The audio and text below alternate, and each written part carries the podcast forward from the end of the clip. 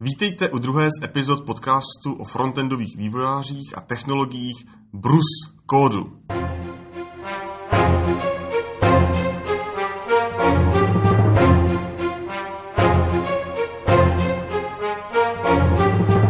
U mikrofonu Robin Pokorný. Vedle mě sedí Richard Friedrich, produktový designér v Centrum CZ, vývojář rozšíření do vyhledávačů, introvert a dle svých slov tak dobrý, že je sám sobě vzorem. Ahoj, Ahoj. Ricky. Ahoj. A Rickyho blog naleznete na adrese fczbkk.com. Na Twitteru je znám jako fczbkk, na Facebooku jako fczbkk a jeho Google Plus profil je plus.google.com lomeno 111 trilionů 453 biliardy 401 bilion 774 miliardy 376 milionů 620 tisíc 498. Povedal si to úplně přesně. Já jsem si s dovolením tady vypůjčil tvůj vtípek, který tady jsem naposledy, který si viděl na minulém mm. Defestu. Jo, a týmto pozdravujem Filipa Hráčka, který mi slibuje už druhý rok uh, takú tú normálnu adresu na Google+. Popred ďakujem. Ricky, ty jsi teda produktový designer, byl jsi produktový manažer a programuješ. To není úplně jako taková jako běžná vlastnost produktových manažerů, že by programovali.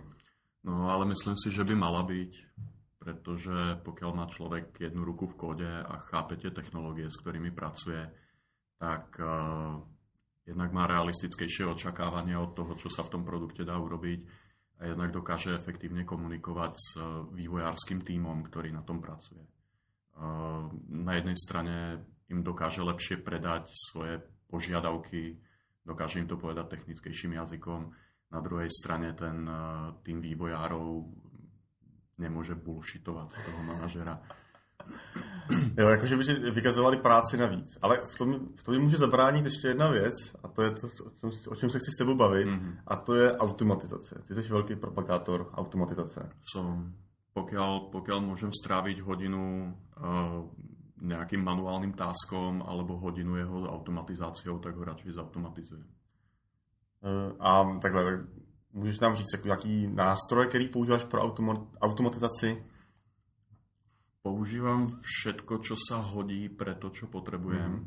Uh, od nejakých úplne najjednoduchších utilitiek typu Belvedere, čo je utilitka, ktorá beží niekde na pozadí, monitoruje adresáre a na základe nejakých pravidel s nimi niečo robí. Takže napríklad ja mám nejaký temp adresár, do ktorého háčem bordel a aby som ho nemusel prechádzať a pravidelne mazať, tak mám nastavené pravidlo, aby mi každý deň premazalo všetky súbory, ktoré sú staršie než týždeň. Wow. No, takže niečo si tam hodím, potrebujem sa k tomu vrátiť, tak sa k tomu vrátim, ale ak, ak to tam trčí už týždeň a nikam som to nepresunul, už to pravdepodobne nepotrebujem. Uh, potom mám veľmi obľúbený uh, GoodSync, čo je software, primárne určený na synchronizáciu medzi rôznymi úložišťami. V novej verzii už vie pracovať aj s cloudovými úložišťami. Takže ja neviem, na nejaké FTP a podobné veci to ľudia často používajú. Mne v ňom ohromne vyhovuje jedna feature. On dokáže veľmi dobre rozoznať, rozoznať e, zariadenia, ktoré pripojím k počítaču a na základe preddefinovaných pravidel rôznym spôsobom synchronizovať uh, ich obsah. Takže napríklad to mám nastavené tak, že pripojím počítač, uh, a pripojím svoj smartfón k počítaču, automaticky mi to zosynchronizuje, ja neviem, seriály, fotky, uh, spropaguje mazanie súborov. Hmm. Takže je celkom jedno, či si nejaký, nejakú novú epizódu seriálu pozriem v telefóne alebo v počítači, vyhodí to z obidvoch zariadení a nemusím sa o to starať. Výborně, to zní, to zní jako velmi dobrý nápad a dobrá technologie. Ty si ovšem hlavně JavaScriptový vývojář, můžeš to tak říct? Ja stále hovorím, že som kóder. Som vyšiel z client-side technológií, nikdy, nikdy som o sebe netvrdil, že som programátor, takže hovorím, že som kóder.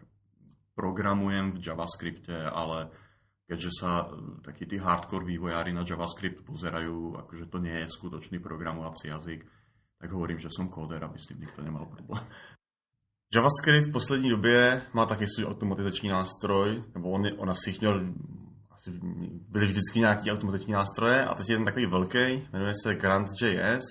Myslím, že asi vznikl před, dvěma let, před dvěma lety a Ben Alman ho napsal a ty pokud jako používáš docela výživně. Já jsem ho začal používat před několikými měsícmi. Dávno jsem zachytil zvesti o tom, jaké je to super ale nikdy som sa k tomu nejak extra nedostal a na konferencii Devel.cz som videl prednášku Martina Malého o CoffeeScripte, ktorá ma nadchla. Pozrel som sa na CoffeeScript a zistil som, že je to síce ohromne fajn, ale že tam treba stále nejak kompilovať ten kód. Tak som hľadal nejaký spôsob, jak to zautomatizovať a Grant sa na to hodí úplne nádherne. Takže som začal používať aj Grant a som veľmi spokojný. Já jsem totiž nevěděl, co to jako znamená grant. Samozřejmě já jsem to původně četl jako grunt mm-hmm. a, a ukázalo se, že to není jako by ten správce toho té farmy, že by si tam jako dělal ty jednotlivé věci, ale přišlo mi to, že možná by se to hodilo proto víc, protože v grantu vlastně si dělám takový hm, tásky, já nechci říct česky, úkoly možná, a který ve svých podstatě jsou velmi jednoduchý a když je spojím, tak mi dokážu udělat teda hodně práce. Jo, prakticky všetky repetitívne veci uh, ten grant dokáže za vývojára. Uh, hodí sa to práve pri, pri projektoch typu CoffeeScript, kde vlastne treba stále niečo kompilovať, alebo pri nejakých build procesoch, kde treba všetky veci, ja neviem, zminifikovať, zoptimalizovať, vygenerovať nejaké veci. V podstate je to dobré ako kompilátor JavaScriptu alebo čohokoľvek. Dobře, já jsem třeba čet uh, lidi, kteří používají Make nebo, nebo Rake a jaký jakoby je výhoda grantu proti tady těm nástrojům třeba? Neviem to posúdiť, uh, pretože Make a Rake nepoužívam a nejak nepoznám. Každopádne uh, platí, alebo aspoň ja zastávam pravidlo, ak ti to vyhovuje, používaj to. Jedna z výhod grantu je jeho multiplatformnost a samozřejmě Watch. A můžeš nám představit Watch? To je podle mě jedna z nejlepších věcí na grantu. Čo sa týka multiplatformnosti, to ja osobne neriešim, pretože som na jednej platforme a tam mi boha to stačí, nevyvíjam na ničom inom, neskáčem. ale Watch je úžasná vec.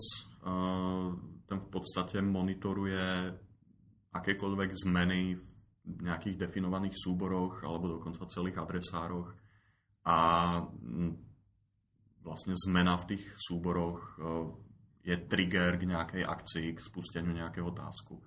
Takže v podstate e, ja teraz, keď píšem nejaký JavaScript, tak mám otvorenú konzolu, mám otvorený editor kódu a mám to prepojené tak, že akúkoľvek zmenu v nejakých coffee skriptoch urobím, tak mi ich to skompiluje, spustí to automatické testy a ja vlastne počas písania iba uložím nejakú zmenu a hneď v konzole vidím, či to prešlo alebo neprešlo.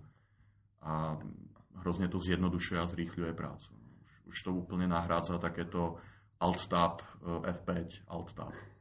To jsem si právě všiml v tom tvým popisu, že máš otevřený okno s editorem konzoly, ale nikdy tam není otevřený jako prohlížeč. No, to je eh, dané dvoma vecami. Jedna je, že v poslednej dobe píšem viac toho JavaScriptu než nejakého HTML CSS, takže do toho prehliadača prakticky neleziem. Tie veci nie sú až také vizuálne. Druhá vec je, že uh, som sa naučil používať testy a všetko robím oproti tým testom a nejak mi to ohromne vyhovuje. Nedávno som urobil experiment, kde som skúsil, potreboval som urobiť nejakú jednoduchú JavaScriptovú knižnicu, ktorá robila celkom vizuálne veci v tom browseri. A trošku counterintuitívne som to urobil tak, že som si najprv napísal testy. Uh, napísal som to proti tým testom, ktoré bežali vo Phantom.js, takže vlastne sa tam dali merať e, rozmery elementových pozícií a podobne. A až keď to bolo celé hotové a prešlo to všetkými testmi, až potom som si to pozrel v okne browseru a čuduj sa svete zafungovalo to. Takže je to, je to síce trošku extrém, je to experiment, ale dá sa vyvíjať aj tak. Mně se tady ten přístup strašně líbí. Uh, psát testy, uh, pak to teprve zkoušet jako teda v praxi. Já jenom bych chtěl doplnit, že ten, ten projekt je backdrop. Backdrop. No. A, a já jsem na to koukal a tam je třeba zajímavá další věc, že testy uh, jsou jakoby, zabírají víc místa než ten samotný program. Mm-hmm. A to je jakoby taková věc, která hodně lidem jako vadí, když chtějí začít jako psát testy, že je to pro ně podle mýho hodně práce navíc. Uh, já osobně to tak nevnímám. Uh, tie testy síce vyzerajú, že sú oveľa väčšie, ale sú hrozne repetitívne. To je uh, v podstate jeden test môže mať 10 riadkov, ale tých 10 riadkov je úplne rovnakých, akurát sú tam rôzne vstupné parametre a očakávané výstupy. Takže to akurát nakopírujem a zadefinujem si tam niekoľko rôznych modelových alebo extrémnych prípadov, ktoré chcem otestovať. Takže napísanie takého testu to je ako jeden riadok, copy-paste, copy-paste a zmena pár parametrov. Uh, takže nie je pracné to napísať. Na druhej strane uh, takýto test uh, ušetrí šialene veľa práce alebo času, ktorý by sme potom premrhali práve tým reloadovaním a, a skúšaním a klikaním hore-dole, šúpaním s nejakými parametrami manuálne. Jsi říkal, že JavaScript není uh, pro mnoho lidí jako pravý programovací jazyk, uh, přesto proto píšem testy. Bereš si z těch pravých programovacích jazyků nějaké jako postupy pro psaní testů, nebo to tak děláš jako nějak intuitivně? Já se přiznám, že si nie som celkom istý, či tie testy robím správne, pretože som to nikdy nejak extra neštudoval. A v podstate som si prečítal špecifikáciu nejakých testovacích frameworkov a začal som si tie testy písať tak, jak mi vyhovujú. A viem, že sú rôzne metodiky, ale nepoznám ich do detailu. Fakt robím všetko tak, jak mi to vyhovuje. A vďaka písaniu testov som sa toho dosť naučil. A už, už len tým, že som sa musel zamyslieť nad tým, aké sú, ja neviem, nejaké extrémne situácie, ktoré ten skript musí zvládať, tak uh, som, som začal rozmýšľať iným spôsobom, jak ten skript vôbec napíšem. Uh, ďalšia vec, ktorá, s ktorou mi tie testy pomohli, je, že sa nezaťažujem ošetrovaním všetkého možného, čo pre ten skript nie je podstatné. Uh, Samozrejme nechcem v skriptoch nechávať nejaké bezpečnostné diery a podobné, ale pokiaľ v reálnej situácii nepredpokladám, že niečo konkrétne nastane, tak to prostě nebudem ošetrovať. Já bych se rád vrátil ještě k tomu grantu. Uh, tam teda si píšu jakoby ty věci, které teda nazýváme tásky a je to víceméně teda konfigurační soubor pro ty jednotlivé tásky a těch tásků existuje nepřeberné množství. Včera jich bylo uh, tom, v, tom, eh, v té v databázi 1517. Kolik z nich používáš třeba ty na svém projektu? Používám ich dohromady asi 10, ale nie v každom projekte všetky. Stále si vyberiem iba to, čo mi konkrétne vyhovuje, alebo čo mi konkrétne pomôže v tom projekte. A sú také tie základné veci ako uh, Watch, nejaká minifikácia, uh, Jasmine alebo nejaký test, uh, kompilovanie z CoffeeScriptu. Fakt úplně elementárne veci, žiadne divočiny v tom nerobí. Tady já vidím hodně ten, ten, slavný, ten slavný poměr 2080, kdy si vezmeš teda, no, možná teda procent otázku a uděláš s ním 80% eh, celý zábavy. No, Uh, ty si ale můžeš psát takoby i vlastní tásky pro ten grant. Ať, mm-hmm. už, ať už teda veřejný nebo neveřejný. Píšeš si nějaký? Uh, píšem, začal som s tým celkom nedávno, keď som začal mať nejaké špecifické potreby alebo keď som si chcel niečo veľmi špecifické zjednodušiť. Ale zatiaľ som nič ako nepublikoval, nenapísal som nič svetoborné, čo by stálo za to šíriť ďalej snad niekedy v blízkej budúcnosti. Tady narážíme na jeden z největších problémů, který kritici vidějí na grantu. A to je, že to ve skutečnosti ten soubor je, jak jsem řekl, konfigurační soubor a ne jakoby skutečný skript. A oni tady tvrdí, že buildovací skripty by měly být skripty, takže já si volám nějaký teda pomocní knihovny, který mi něco dělají. Třeba mi zkompilují ten coffee script, mm. ale dělám to prostě v nějakém průchodu toho, toho programu, kde si můžu tady ty svoje vlastní věci přirozeně napsat a nejsem závislý na nějaký struktuře uh, grantového tasku. Jo, ale ja osobne si myslím, že ono tak, to takto funguje. Do toho grantu sa dajú pridať rôzne moduly, ktoré robia uh, rôzne špecifické veci a z toho konfiguráku sa akurát volajú tie moduly nad nejakými mojimi datami, ale na druhej strane umožňuje napísanie úplne svojich vlastných uh, skriptov priamo v tom konfiguráku. Takže aj keby som nepoužil vôbec žiadny modul, tak si to všetko môžem manuálne napísať priamo v tom konfiguráku. A to sa mi celkom páči, ten prístup, tá, tá obojakosť. Ja osobne som zastanca a, toho nerobiť nejaké príliš obecné riešenia a vôbec sa nebojím toho, keď mám nejakú veľmi špecifickú potrebu, tak nahňácať nejaký maličký kus kódu, ktorý nemusí byť konfigurovateľný, nemusí byť vôbec nikdy zverejnený, nemusí byť nikdy ako akoby open sourceovaný, proste pár riadkov kódu, ktoré urobia rýchlo a špinavo to, čo potrebujem. Často se propaguje ta, ta trojice Yeoman, Grant a Bower a třeba Yeoman vytváří fakt jako obrovský a poměrně složitý, propletený, komplexní Grant filey, z kterých já teda si často beru pouze inspiraci, protože orientovat se teda v takhle složitý konfigurační struktuře je hmm. strašně náročný. Takže mi se líbí ten tvůj přístup uh, malýho, rychlýho. Uh, jo a Bower som skúšal, testoval som to, ale nejak som nemal potrebu to zaviesť do praxe. Aha. Jak hovoríš, bolo to príliš komplexné a jak sa snažím držať veci čo najjednoduchšie, čo najminimálnejšie, tak uh, fakt som nemal potrebu robiť až také veci. Je tam jedna feature, ktorá sa mi ako páči, to je takéto scaffoldovanie, že si vlastne vytvorím na, jednu komand, na jeden komand štruktúru celého projektu a všetku tú automatizáciu okolo toho. Ale ja osobne nemám potrebu to využívať, pretože nerobím toľko veľa projektov, nestruhám ich jak baťa cvičky, nepotrebujem každý týždeň založiť nový projekt nad bootstrapom a niečím. Takže pokiaľ začínam nejaký nový projekt, tak si to kľudne urobím rúčo, e, porozmýšľam, čo konkrétne pre neho potrebujem a na pár riadkov si to pripravím.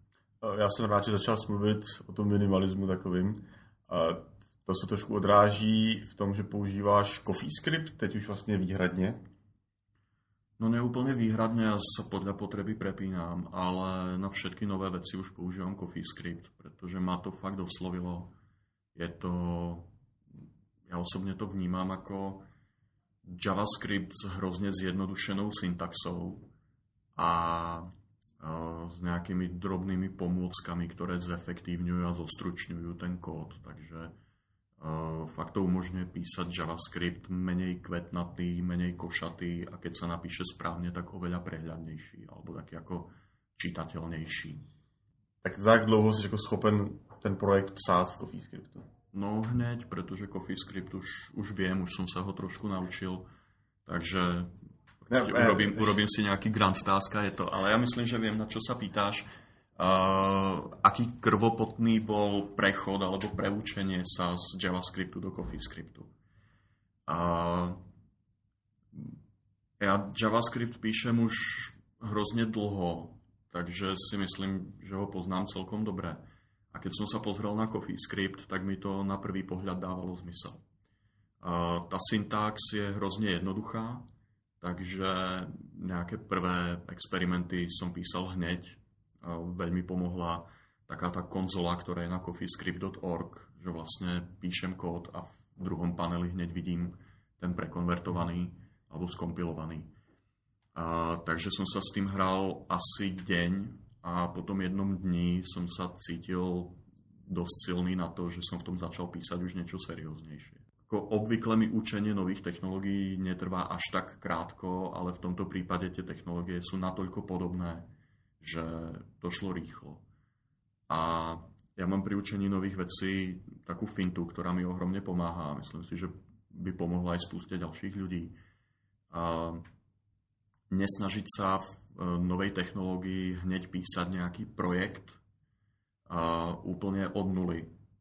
Mne sa najviac osvedčilo v novej technológii si najprv vyskúšať, prepísať existujúce veci, ktoré už som kedysi písal v niečom inom, v tej novej syntaxi alebo v tom novom jazyku.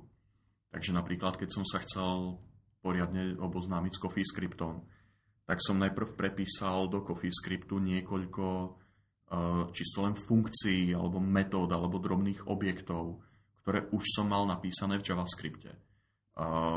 Šlo mi len o to, aby som sa jednak zžil so syntaxou a jednak aby som videl, v čom konkrétne sú tie rozdiely a v čom konkrétne by mi to ten CoffeeScript mohol zjednodušiť.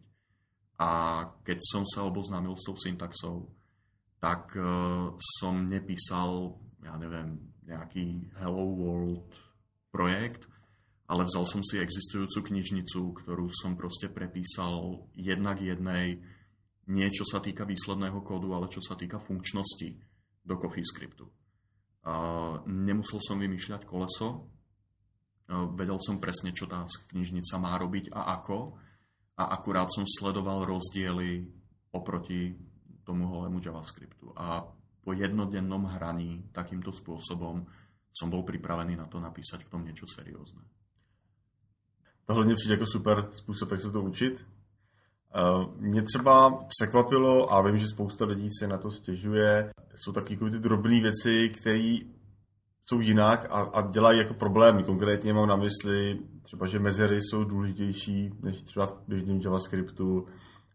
Závorky, takový to jejich, že se občas jakoby nemusí psát, a kvůli tomu tam vznikají jakýsi problémy. Dá se tohle jako rychle nějak jako řešit, nebo nezdržuje tě to při běžném vývoji?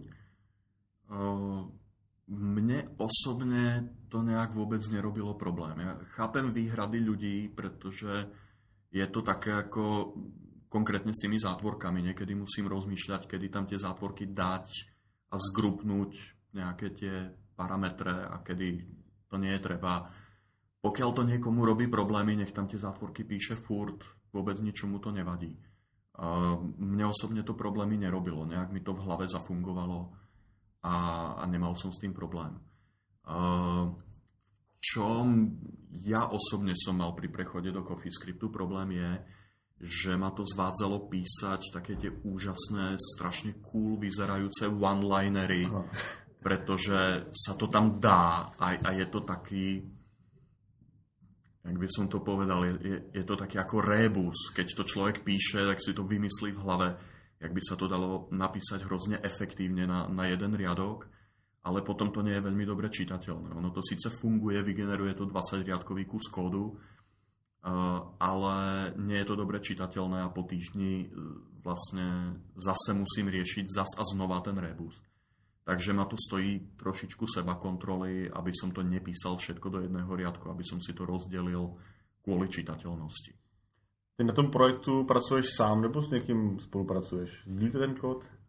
Na väčšine projektov pracujem sám, takže nejaké zdieľanie kódu väčšinou neriešim, ale je pár projektov, na ktorých spolupracujem. A tam som narazil na zaujímavú vec, a takéto dodržiavanie coding standardov. A v tom, v tom práve pomohol grant pretože som objavil modul, myslím si, že sa to volá Coffee Lint, e, v ktorom sa dá nastaviť, e, či chceme používať medzery e, alebo tabelátory, jak veľké má byť odsadenie, jak maximálna má byť dĺžka riadkov a podobné veci. Samozrejme, všetko sa to tam dá pekne konfigurovať. A v projekte, kde som potreboval kolaboro- kolaborovať s ostatnými ľuďmi, tak čisto v rámci experimentu som skúsil nasadiť ten coffee lint. Nechal som tam defaultné nastavenia, vôbec nič som nemenil a proste som napísal ten svoj kód, ten úvodný, a, tak, aby vyhovoval tým, tým požiadavkám. A potom som to komitol a sledoval som, čo robili ostatní ľudia. Ani jeden sa neozval, že by s tým mal nejaký problém a všetok kód bol úplne v pohode. Uh, musím ešte dodať, že ten Coffee Lint, tú validáciu Coffee Lintom, som do takého toho developerského Grand Tasku, ktorý generuje tie JavaScripty a spúšťa testy, som zaradil ešte pred tú kompiláciu a spustenie testov. Takže vlastne tým vývojárom ešte skôr, než sa čokoľvek stalo, tak tam zablikala červená, e, skráci tie medzery, skráci ten riadok a fakt na prvý pokus to pochopili a bez akejkoľvek komunikácie v rámci týmu e, to zafungovalo. Ricky, ty o sobě tvrdíš, že jsi introvert a máš rád minimalistický přístup. A přesto jsi takový jako hodně vidět, hodně slyšet, vyjadřuješ se ke spoustě témat, některý jsou na první pohled jako zvláštní, jako například ten, jako teď v poslední době se zajímáš o personalisty v IT a tvoje články vlastně nám poskytují takový zajímavý vhled do toho. Uh, teď dokonce s pokud vím, tak vaříš. Mm-hmm. Je to doporučený postup, jak pracovat s personalistama? No, pomáha to. Varenie obecne pomáha úplne v akejkoľvek oblasti, takže naučte sa variť, vyrieši vám to strašnú spustu životných situácií. Uh, som introvert. Uh, ľudia, ktorí ma poznajú iba z konferencií, si často myslia, že som strašný extrovert. Uh, Finta je v tom, že spústa ľudí si o introvertoch myslí, že sú sociopati to absolútne nie je pravda. Introverti sú úplne normálne schopní komunikovať so svojím okolím, nemajú s tým žiadny problém. Rozdiel je iba v tom, že čerpajú energiu zo samoty, zatiaľ čo extroverti čerpajú energiu zo, zo spoločnosti, zo sociálnych interakcií. Takže treba na WebExp čo je veľká konferencia, kde prakticky celý čas stretávam nových ľudí, e, zdravím sa so starými známymi a diskutujem. E, ľuďom pripadá, že, že som extrovert, ale v skutočnosti týždeň pred WebExpom by som najradšej bol zatvorený v temnej komore, aby som načerpal tú energiu do zásoby a týždeň po WebExpe by som opäť sa najradšej e, zavrel, aby som znova doplnil tú energiu. Takže ako nemám problém komunikovať s okolím, nemám problém stretávať nových ľudí a baviť sa s nimi, akurát z toho nečerpám tú energiu. Ty personalisti, tím se věnuješ asi poslední, dejme tomu rok asi? No, ja, ja sa k tomu dostanem trošičku okľukov. Ja stále tvrdím, že moje najlepšie schopnosti alebo najlepšie vlastnosti sú lenivosť a zvedavosť takto lenivosť má za následok, že sa snažím byť minimalista a všetko automatizovať. Zvedavosť e, je výborná v kombinácii s tou lenivosťou, pretože nezakrniem na mieste. Tá zvedavosť ma ťaha niekam dopredu. Takže e, každú chvíľu ma niečo zaujme, začnem sa v tom vrtať a experimentujem, všetko beriem ako test alebo experiment a snažím sa zistiť, ako to skutočne je práve vďaka takému tomu paretovému princípu 2080.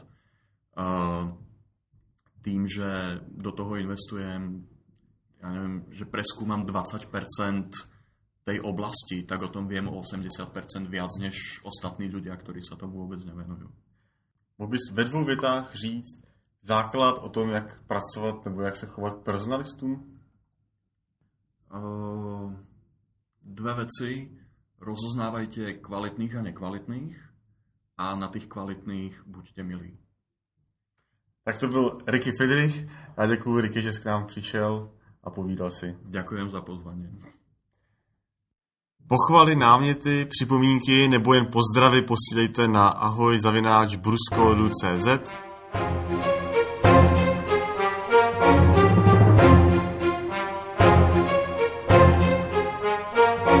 Tento podcast podléhá licenci Creative Commons, uveďte autora, neužívejte komerčně 3.0 Česko.